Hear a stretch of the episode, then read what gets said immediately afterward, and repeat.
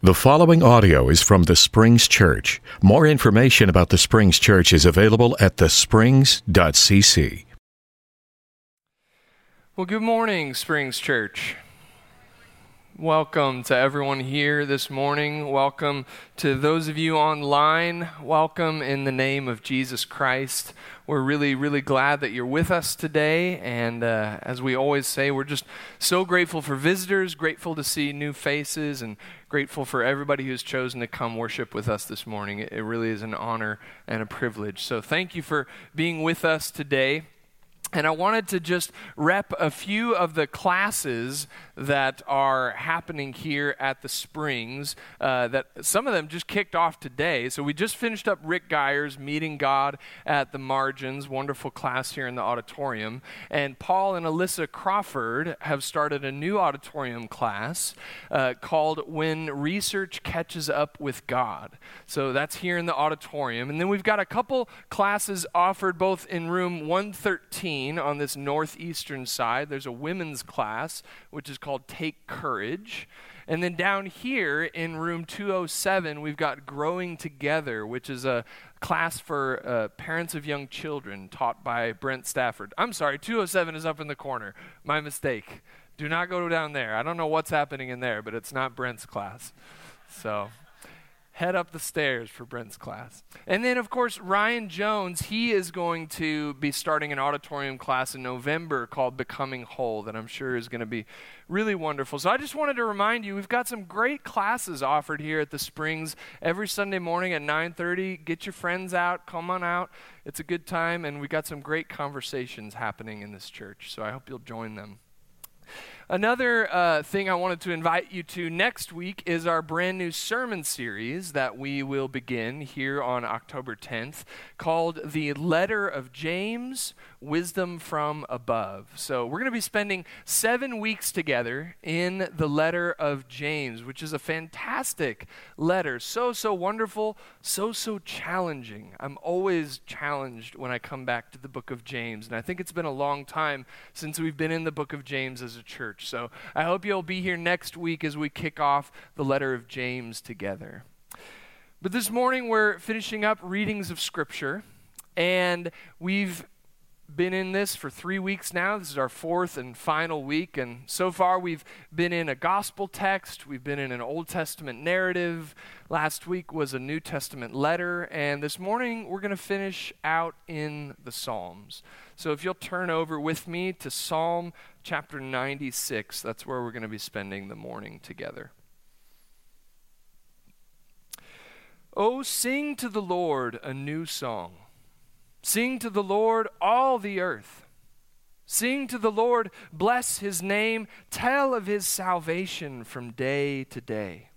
Declare his glory among the nations, his marvelous works among all the peoples. For great is the Lord, and greatly to be praised. He is to be revered above all gods, for all the gods of the peoples are idols. But the Lord made the heavens. Honor and majesty are before him, strength and beauty are in his sanctuary. Ascribe to the Lord, O families of the peoples. Ascribe to the Lord glory and strength. Ascribe to the Lord the glory due his name. Bring an offering and come into his courts. Worship the Lord in holy splendor. Tremble before him, all the earth. Say among the nations, The Lord is king. The world is firmly established, it shall never be moved. He will judge the peoples with equity. Let the heavens be glad, and let the earth rejoice. Let the sea roar, and all that fills it. Let the field exult, and everything in it. Then shall all the trees of the forest sing for joy before the Lord. For he is coming. For he is coming to judge the earth. He will judge the world with righteousness and the peoples with his truth. Let's pray. Our Father in heaven, your name is holy. And we ask for your name to be hallowed and for your will to be done and your kingdom to come on this earth. God, we give thanks once again to be able to gather around your word this morning. I give you thanks for each and every heart in this room, each and every person.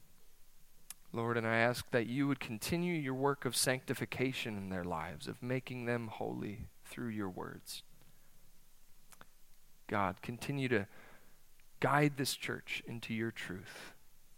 Lord, we ask for the illumination of your Holy Spirit, and I ask for the gift of preaching. It's in Christ's name we pray.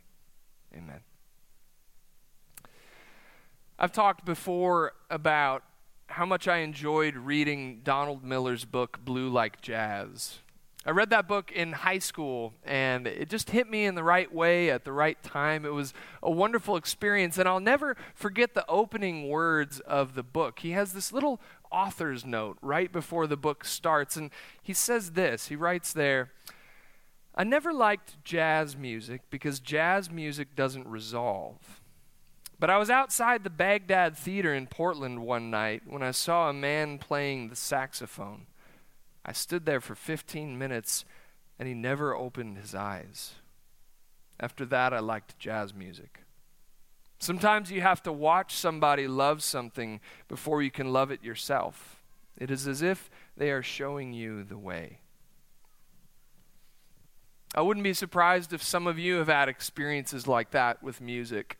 Maybe you went to a concert that unexpectedly swept you off your feet, or you experienced the music of another culture for the first time, or maybe you heard an old song in a new way. Music has a way of winning us over to what is worthy.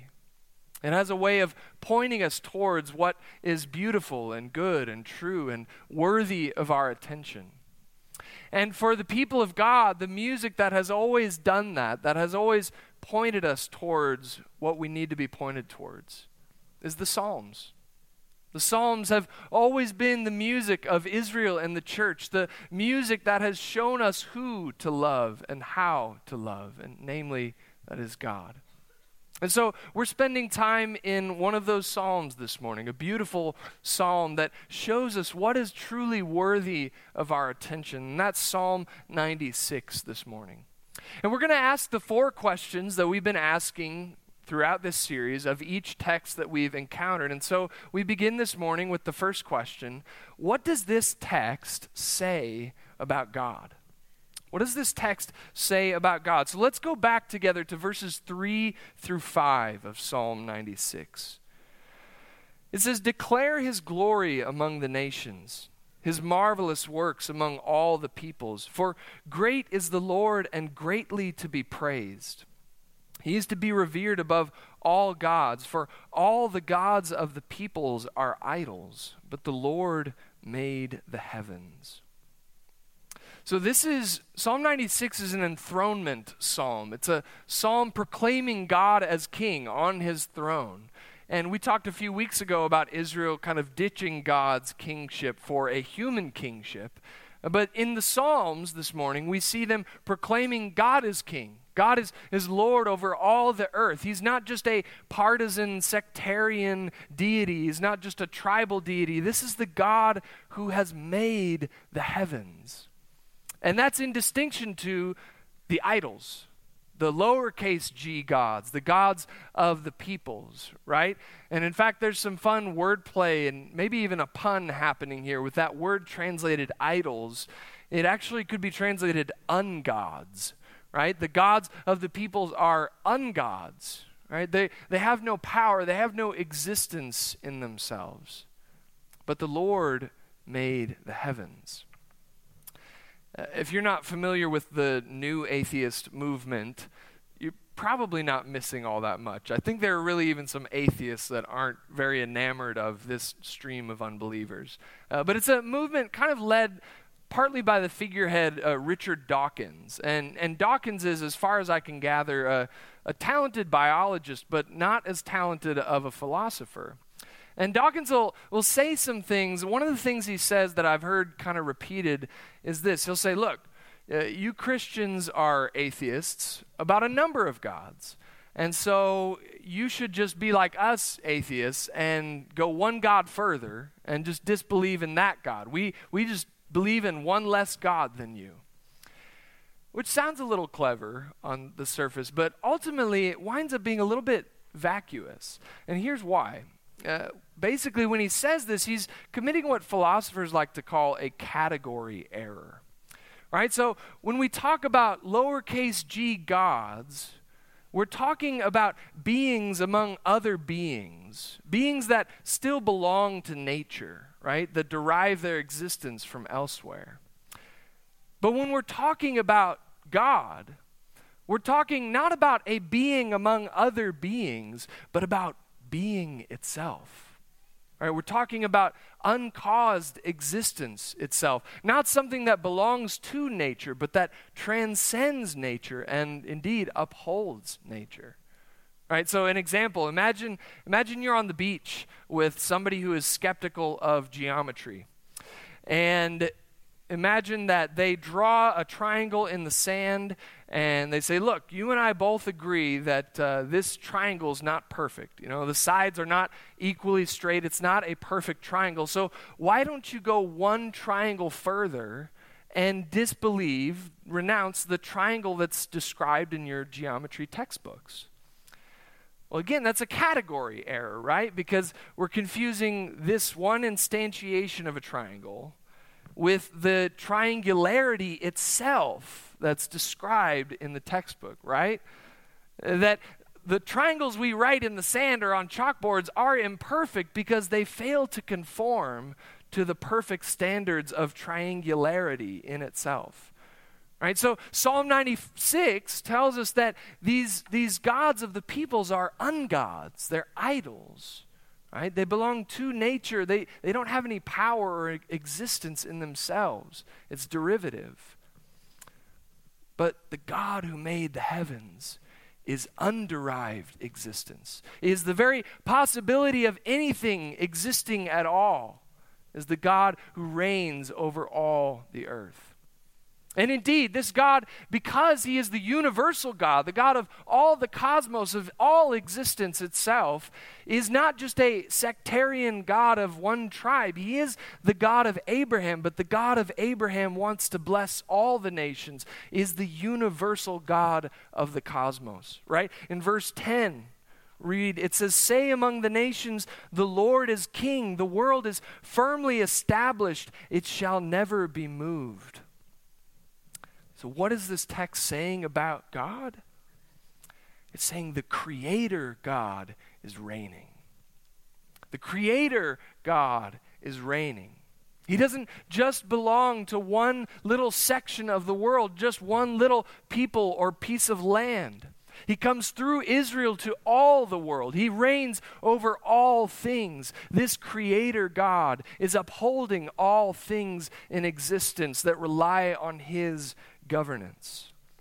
The Creator God is reigning.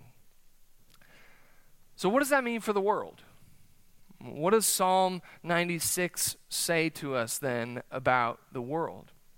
Well, for the world, let's look back at verses 1 and 2 once again. It says, Oh, sing to the Lord a new song. Sing to the Lord all the earth. Sing to the Lord, bless his name. Tell of his salvation from day to day. So God brings the world into existence. And how does the world respond? How does the universe respond? Music, song, right? Sing to the Lord, all the earth. Creation is, is singing the praises of God. We find that God is not just creator, God is choir master. He's coaxing forth the, the songs of the cosmos to sing his praises and show his goodness. Indeed, we see this again in verses 10 through 13, where it says, again, Say among the nations, the Lord is king, the world is firmly established, it shall never be moved. He will judge the peoples with equity. Let the heavens be glad. And let the earth rejoice. Let the sea roar and all that fills it. Let the field exult and everything in it. Then shall all the trees in the forest sing for joy before the Lord the heavens, the earth, the sea, the fields, the trees. What does this text say about the world? It's that creation is God's resonance chamber. Creation is God's resonance chamber. Now, when I think of a resonance chamber, I think of an acoustic guitar, right? Because that's basically what it is it's a, a neck with strings connected to this big resonance chamber, the body. And so when you pluck that string on an acoustic guitar, it begins to vibrate. It begins to vibrate a note that goes down to the bridge where that string is pinned in. And that bridge begins to vibrate with the note, which is saddled to the top, the soundboard of the guitar, which begins to vibrate as well, which starts the air inside that resonance chamber vibrating and shooting out the sound hole to your ears. This is what creation is for the glory of God. Creation is God's resonance chamber. It is amplifying God's glory to your ears.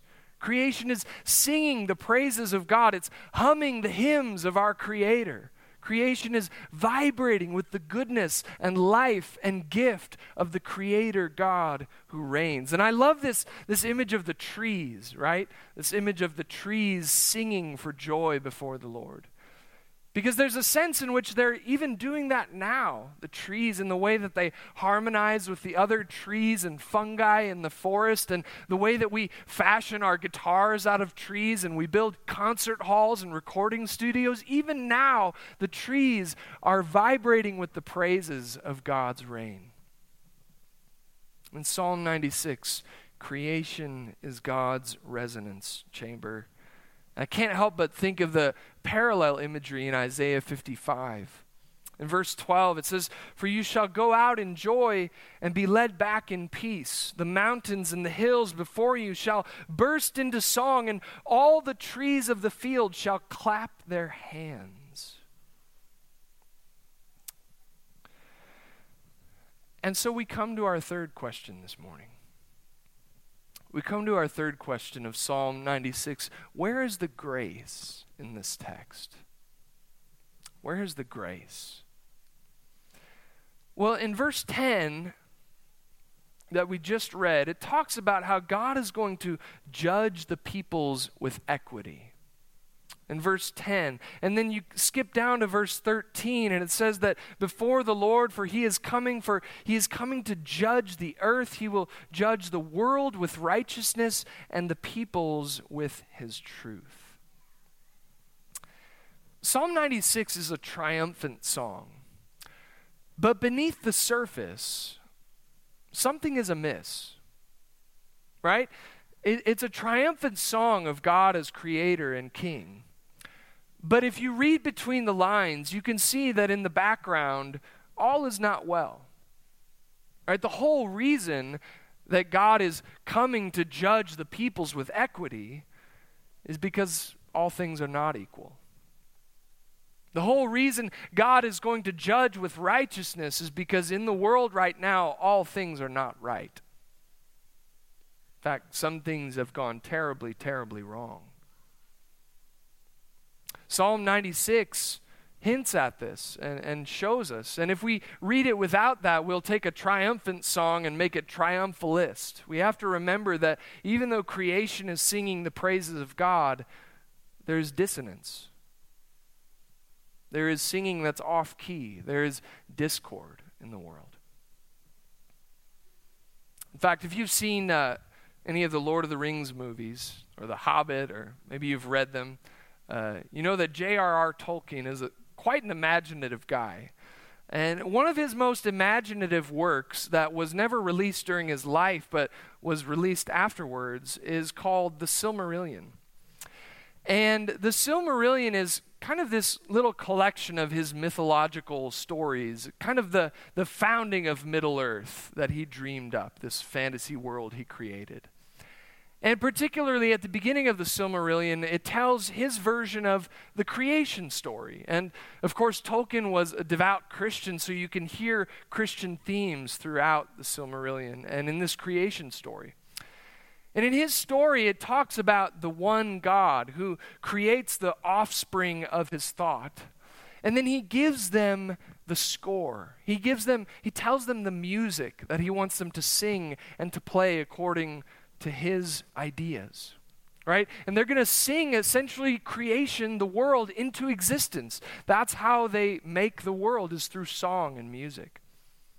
But one of the offspring of his thought is named Melkor. And Melkor is the most knowledgeable and powerful of these offspring. And so, because he desires power and glory, he begins to sing not according to the themes of the one God, but according to his own themes. He begins to th- sing in ways that are discordant with the other music. And so those around him even start to sing according to Melkor instead of the one God, introducing this dissonance and Tolkien describes this music of Melkor as this clamorous clanging, right? This continual repetition, this braying of one note after another. And into this world comes dissonance and discord. Fiction has a powerful way of stating truths about reality. And we can hear the themes of the Christian story in Tolkien's unpacking of his own story. Right? We can hear reminders of that theological truth that the world is God's good creation, but that world is now broken. Right? That world has fallen and is marred by the sounds of dissonance, is marred by the discord we see, is marred by sin and death. Creation is God's resonance chamber, but there is discord. So, what is the grace in this text? Well, the grace is that God is going to judge the discord. God is going to judge the discord. So often we get the music wrong. We hear dissonance in the world. There are things out of joint that aren't in harmony, that aren't in step. But we believe, according to Psalm 96, that God is going to come and judge the discord, that He's going to bend it back to His tonal center, that He's going to judge our sour notes and instead tune our hearts to sing His praises and lead us into that future where we all sing in unison once again. So, in the meantime, what must we do? That's our, our final question that we've been asking of these texts is what does it require of us? What can we do?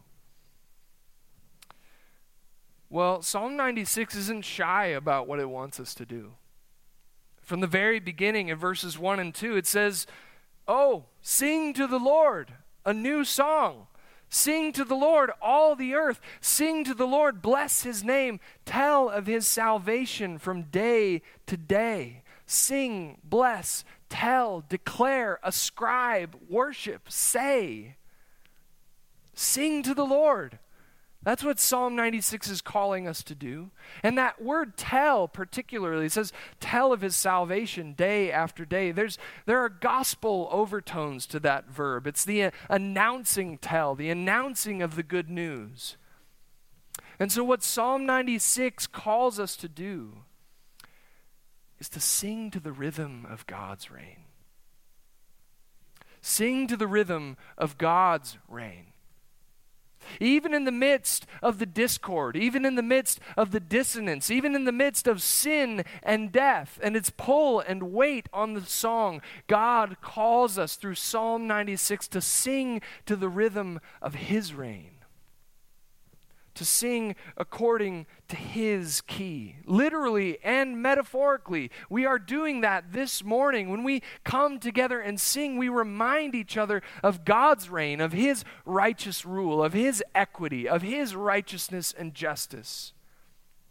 And we live that out by singing the song of God's love to all of creation. Sing to the rhythm of God's reign even in the midst of the discord. I was able to spend a little bit of time with Lee and Jean Mulliken this past week. And Those of you who know the Mullikins know that they've been walking a very hard road of health right now with a lot of grace. And I was telling Lee a story about Jean, in fact, a story about Lara's and my, the first Sunday when we visited before we started attending. And we still remember standing just several rows back from Jean in the audience. And we've never forgotten that because we were just arrested by her incredible heart of worship, as many of you have been. We were just arrested and overcome by her spirit filled, heart on fire, hands outstretched, giving of herself to God in worship. And I was telling Lee about that, and he basically responded by saying, When it comes to worshiping God, you can't stop Jean. She's unstoppable.